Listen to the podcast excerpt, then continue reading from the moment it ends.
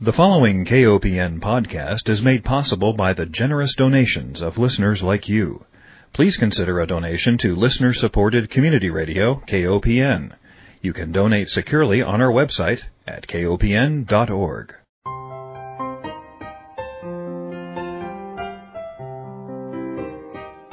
Hi, welcome to Food Sleuth Radio, where we help you think beyond your plate. I'm Melinda Hemmelgarn, a registered dietitian and investigative nutritionist on a mission to connect the dots between food, health, and agriculture and find food truth. And today I am delighted to welcome John Turenne, who is president of Sustainable Food Systems LLC.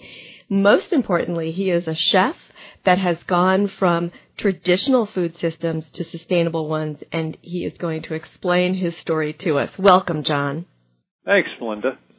I have to ask you first, what led you to become a chef? I think it was my mother getting tired of hearing me ask when dinner was going to be ready. no, seriously, uh, that as well as starting out working in restaurants at a young age and then eventually falling completely head over heels in love with food and then attending a culinary school back a long time ago on a planet far, far away to become uh, skilled in the arts of culinary fields. Well, you haven't always been embracing the whole idea of sustainability, and that happened during the course of your career. And I wonder if you can describe what happened.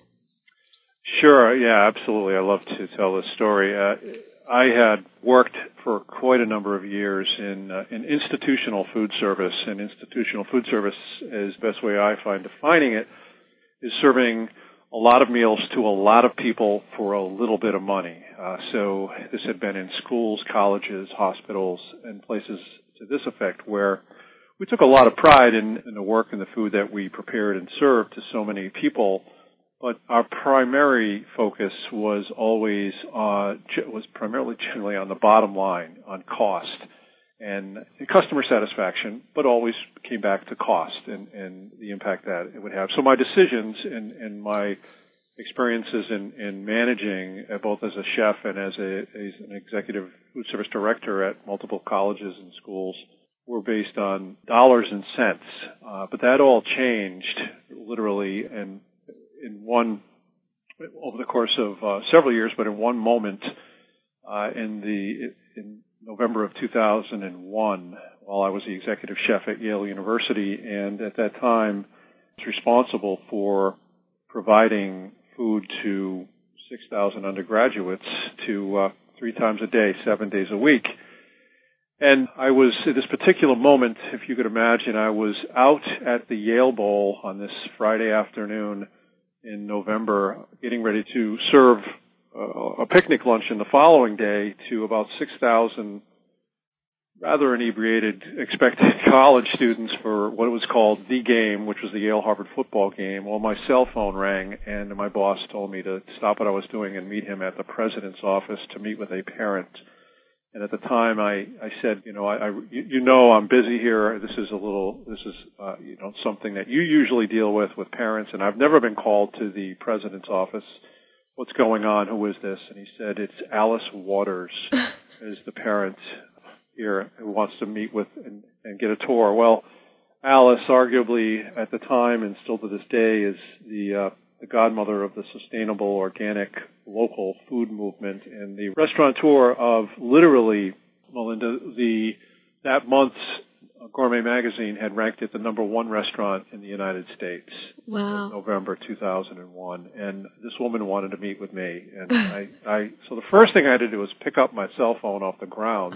right. The second was to stop stuttering and go meet her. To, to fast forward the story, I guess at this point was, uh, she had convinced the university to stop and, and start looking differently at the at the way that they were providing food to so many of our countries and world's leaders in, in the quality of the food that they were serving. And she advocated for serve, providing a more sustainable food program. And the proverbial stuff as you know rolls downhill and came to uh, the, delegation came to yours truly the executive chef and they um, John figure this out we want to put a sustainable food program here and I said, great. And I love challenges and projects, and this is no, this would be my next one. I have one question. What is sustainable food. Exactly. That was going to be a question I had for you. Well, and that therein lies the definition that I came to learn was what I call then the epiphany moment of saying, look, we just, uh, we, those of us that provide food for so many people have a, have a responsibility way beyond the bottom line, way beyond dollars and cents. It's now about common sense. So I define sustainable food, Melinda, as really four pillars, if you could imagine this in your mind's eye.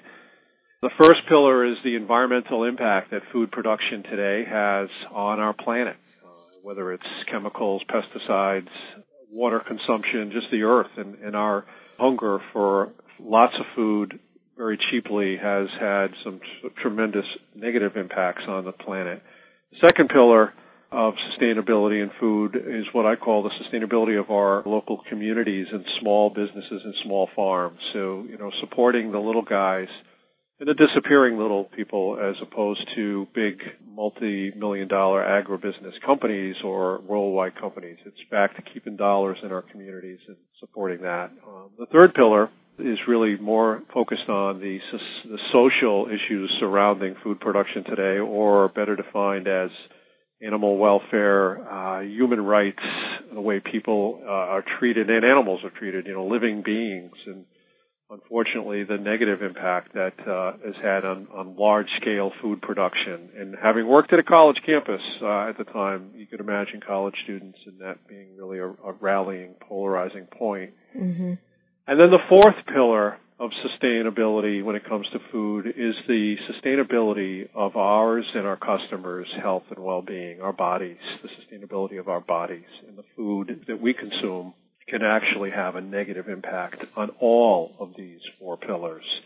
And I could talk an hour on each of them, and obviously we don't have that. But if you if your listeners just stop and think for a second here, those four pillars of sustainability in, when it comes to food are all different, but yet all interconnected. And the fact that our choices when it comes to food could actually have a negative impact on each and every one of those is alarming to say the least. And to say that, you know, me as uh, in a role providing food to so many people, once I realized this, could said to myself, I cannot go back to prioritizing food the way I used to. What I used to think were priorities were minor.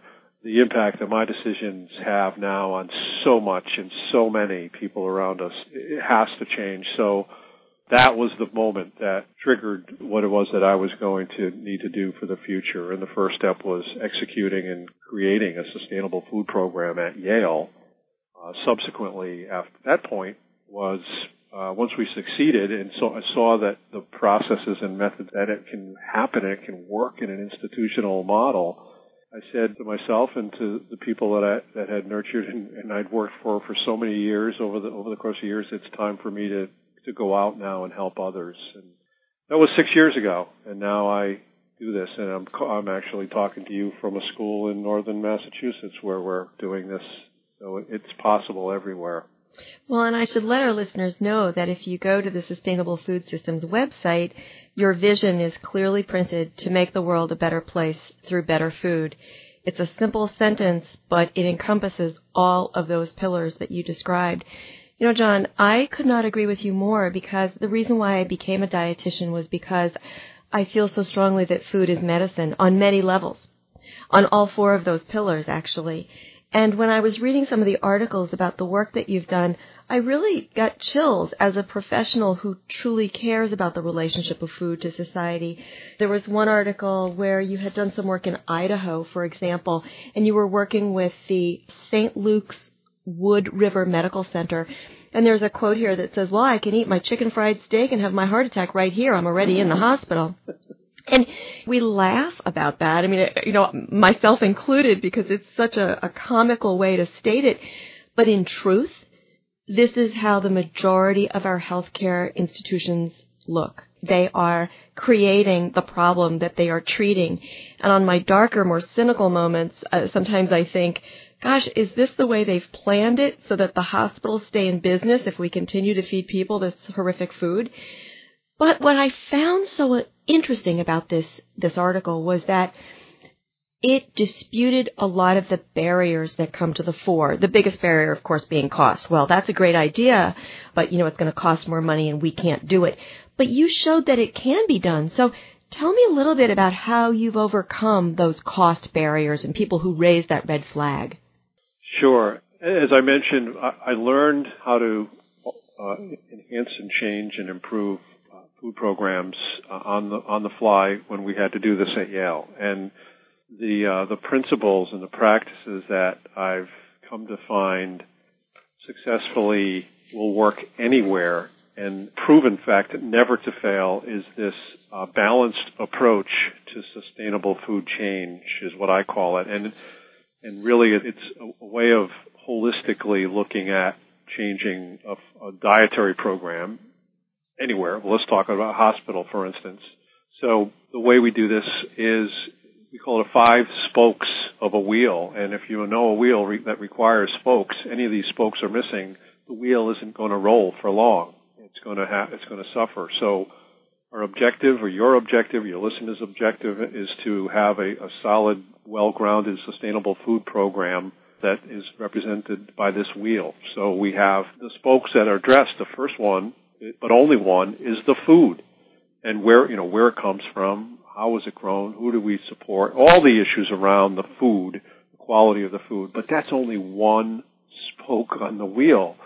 So we have to look at all these issues. Another spoke on the wheel is the facilities and the infrastructure we've got to work with. And every place is different. We've been in some of these kitchens. You've been in some of these kitchens. Your listeners have. We're, we're challenged. So we have to make sure we develop food changes that adhere to the infrastructure dealing with the facility spoke. The third spoke on the wheel is now we start getting involved beyond the, the, the food service representatives and the dietitians. It's, we call it community. It's the family responsible for the entire food service program at an institution. In the hospital sense, uh, we're talking about not just the food service department, but the, the dietitians, the administration, nursing representatives, customer, patient representatives. So a, a well supported community has got to be involved with all aspects of the change program. The fourth spoke on the wheel is communication. That's that's the messages, giving and taking, whether it's teaching and training the staff how to cook, how to prepare food differently, whether it's marketing and merchandising to the customers. Here's what we're doing. Here's why we're doing it. So they buy into what the changes are et cetera. Those are the only issues on the communication spoke on the wheel. But that's only four spokes of a five spoke wheel, Melinda. The fifth spoke is fiscal responsibility. So eventually, you know, I guess I'd get to your uh-huh. question. So none of this can happen. I've yet to work at, at any place that, where I, you know, we said, "Don't worry, it's okay. Let's spend more money." Um, mm-hmm. It's just not. It's not the way any of us can afford to work. So we have to look at ways to start balancing approaches where we can start investing and spending more money in certain areas and saving in others. And some of those ways are, you know, better management of food production so that we're not wasting food, therefore spending less in the first place on the, you know, on the amount of food or the amount that we're throwing out and, and, and spending on waste management. I could go on and on and on, but, you know, some of the issues would be buying more in season from local vendors if that's what we want to. So the cost, so the product doesn't cost more, or in bulk. there are many examples that I could bring up about saving money on bulk purchases, therefore eliminating waste and, and having the per unit cost actually be less. So when all five spokes of the wheel are addressed and addressed simultaneously, that wheel is going to roll. That wheel, which represents successful sustainable food program, will roll and it's going to roll on and on. And it's about you know, incremental but uh, con- continuous change. So mm-hmm. it's impossible to fail. It mm-hmm. really is. So you know to, to, address all these in this holistic system mm-hmm. uh, makes me smile. If you're just joining us, we're speaking with Chef John Turenne. He is the president of Sustainable Food Systems. Their vision and mission is making the world a better place through better food. And John works with all sorts of institutions, from hospitals to schools. I wonder, John, have you worked with prisons? You know, I have not yet, Melinda. Uh, the key word is yet. Absolutely. Yeah. Another barrier that often comes up in addition to the, the economic one being the big one is the access. And I, I was really intrigued actually by your model because you have a menu of services and you've got a threefold service where you identify and plan what are the opportunities for implementing? And I like this way of, of, phrasing it, simple yet sustainable change. And then you help people describe how are you going to implement the suggested changes. And so you provide linkages with local food producers. And then finally you offer assessment and support, which is critical because evaluation is at the heart, I think, of proving success. Well, let's go back to that finding linkages with local food producers. I'm not so sure there are enough local food producers to meet the demand, say, even within my own community. Are you finding that as well? Yep.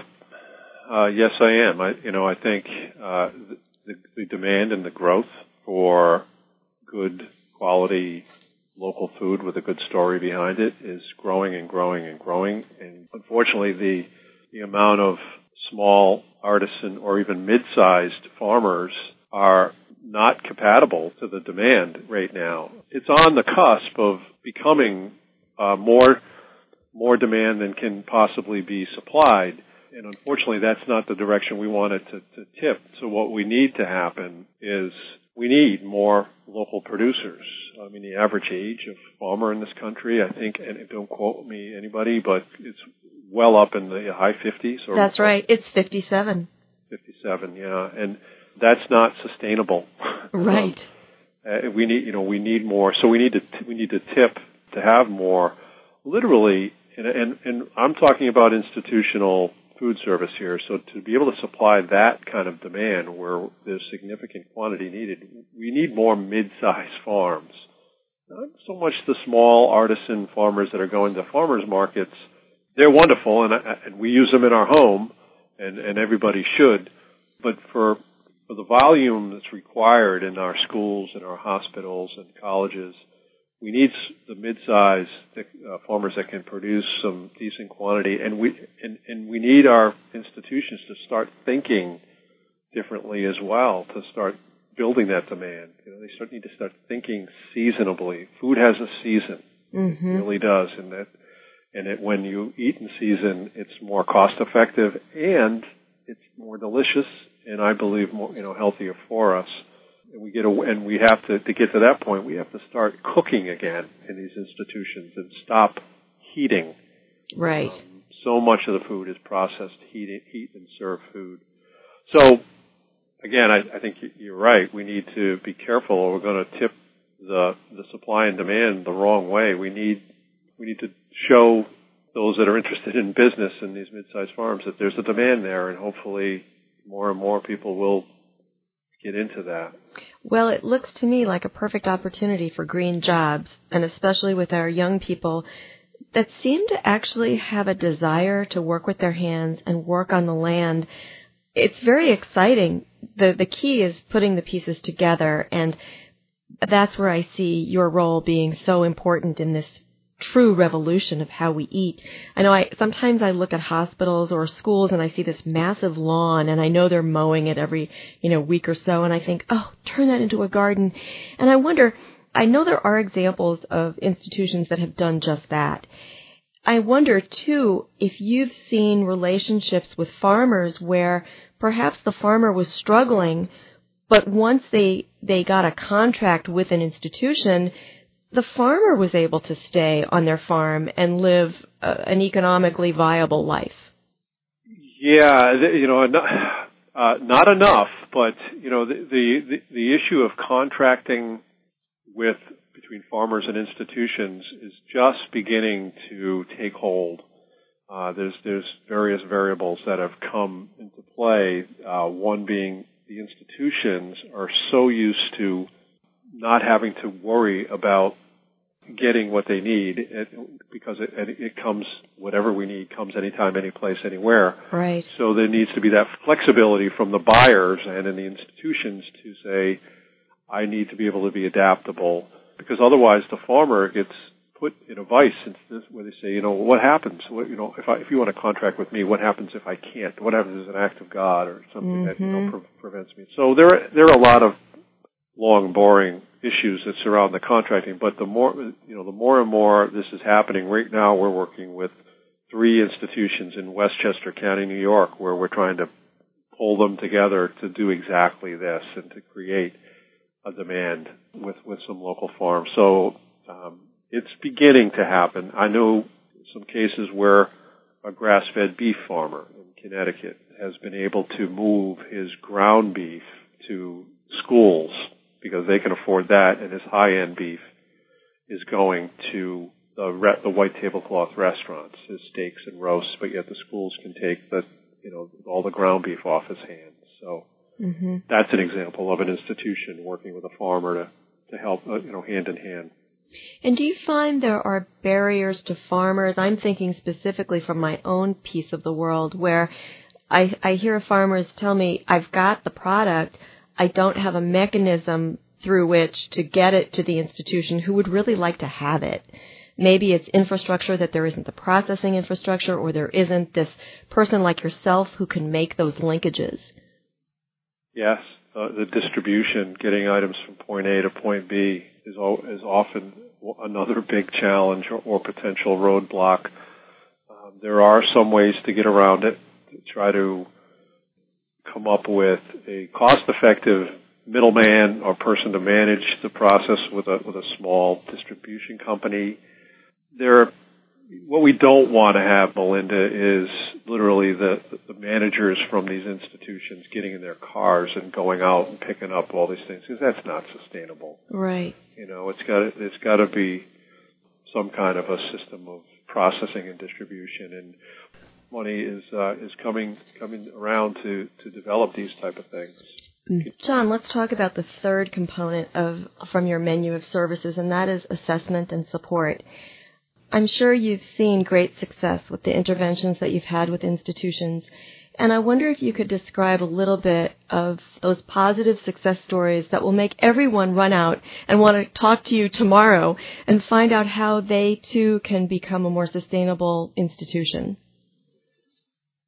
Sure. You know, it's what we call, uh, once we have put in some of the practices, this uh, third, third phase is kind of uh, checking the wind, adjusting the sails, and maximizing efficiency. Uh, uh, everything everything changes, and we need to adapt to it as we go. So, uh, I mean, some of the success stories that that I would come up with. It's I, I think the people have asked me what's the most rewarding part of doing what I do, and that is seeing the the the folks who originally were the most afraid of change or, or you know the biggest naysayers resistors actually become the the advocates the, the the disciples for change not unlike I did you know when I was asked to do this. So you know to see the food service director at a school who um, now take charge and start working with teachers to get their classes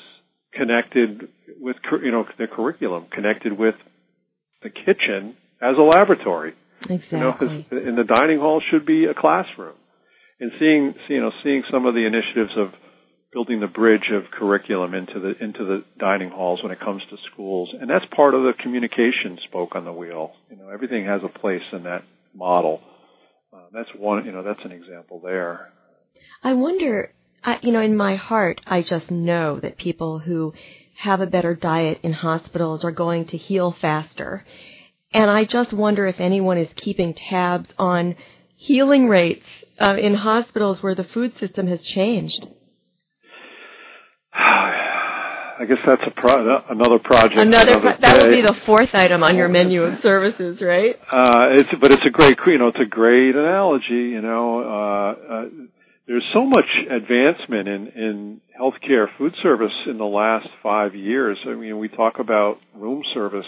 Yes. Uh, and service is part of, you know, our, the, the way we present and consume and, and taste and that's, that experience is part of our food system. Yes. And that makes or breaks sometimes our view on, on what things are. So what a, what a wonderful way to tie in the the the story behind the food itself when you're mm-hmm. doing something like a, you know a wonderful room service program, which I think is fantastic in many most of the places I've seen. Absolutely, and talk about a great way to reduce waste. I mean, that just makes perfect sense. I can't tell you how many trays of uneaten food I recall seeing because the meal came, but the patient was down at a test, for example. So it's a great way to improve sustainability. Um, we only have a couple more minutes, so I, I just want to let our listeners know that you have worked with really famous people in the foodie world. You've worked with Jamie Oliver. You've worked with Sam Kass, who is the White House chef. But I want to give you an opportunity in the minutes remaining to let our listeners know any salient points that you've gotten from working with individuals and working all over the country to create these sustainable food systems. Uh, salient points. I guess it's not not to be afraid of believing in your own passion and uh, and and commitments. Uh, I think of you know the opportunities working with Jamie Oliver, uh, and people watch him, love him or hate him. Yes. Uh, one, whichever. I got to tell, I, I have to say that it's not fake, and what he's like off camera is even more intense than what he's like on camera. And the love for children and and and commitment to say what we need we need someone needs to stand up and take a look at the impact that food has on our, on the future of our kids. Um, the, the passion of, of being fearless uh, is is something that I've taken from you know from working with him. Mm-hmm. Um, you know, the same with Alice. When having had the opportunity after with Alice Waters, uh, was I, you know, I told I, I I told people that you know she should be committed um, because she is committed. And, yes. And, and I mean that in the most respectful way possible. That there is no gray. It's you know it's black or white. And I learned from her that you know stick with your beliefs and don't be afraid to to to, to stay that course and not back down and compromise. Well, John, I unfortunately our time is up, but that is a wonderful send-off message, and I want to just let our listeners know in closing that we have been speaking with Chef John Turenne, who is the president of Sustainable Food Systems LLC. The website is www.sustainablefoodsystems.com, and your vision to make the world a better place through better food for future generations is absolutely perfect. In closing, let me remind our listeners that we have been producing Food Sleuth Radio at KOPN Studios by Dan Hemmelgarn in beautiful downtown Columbia, Missouri. John, I want to thank you so much for your time today and sharing your work and passion. You're welcome, and thank you, Melinda.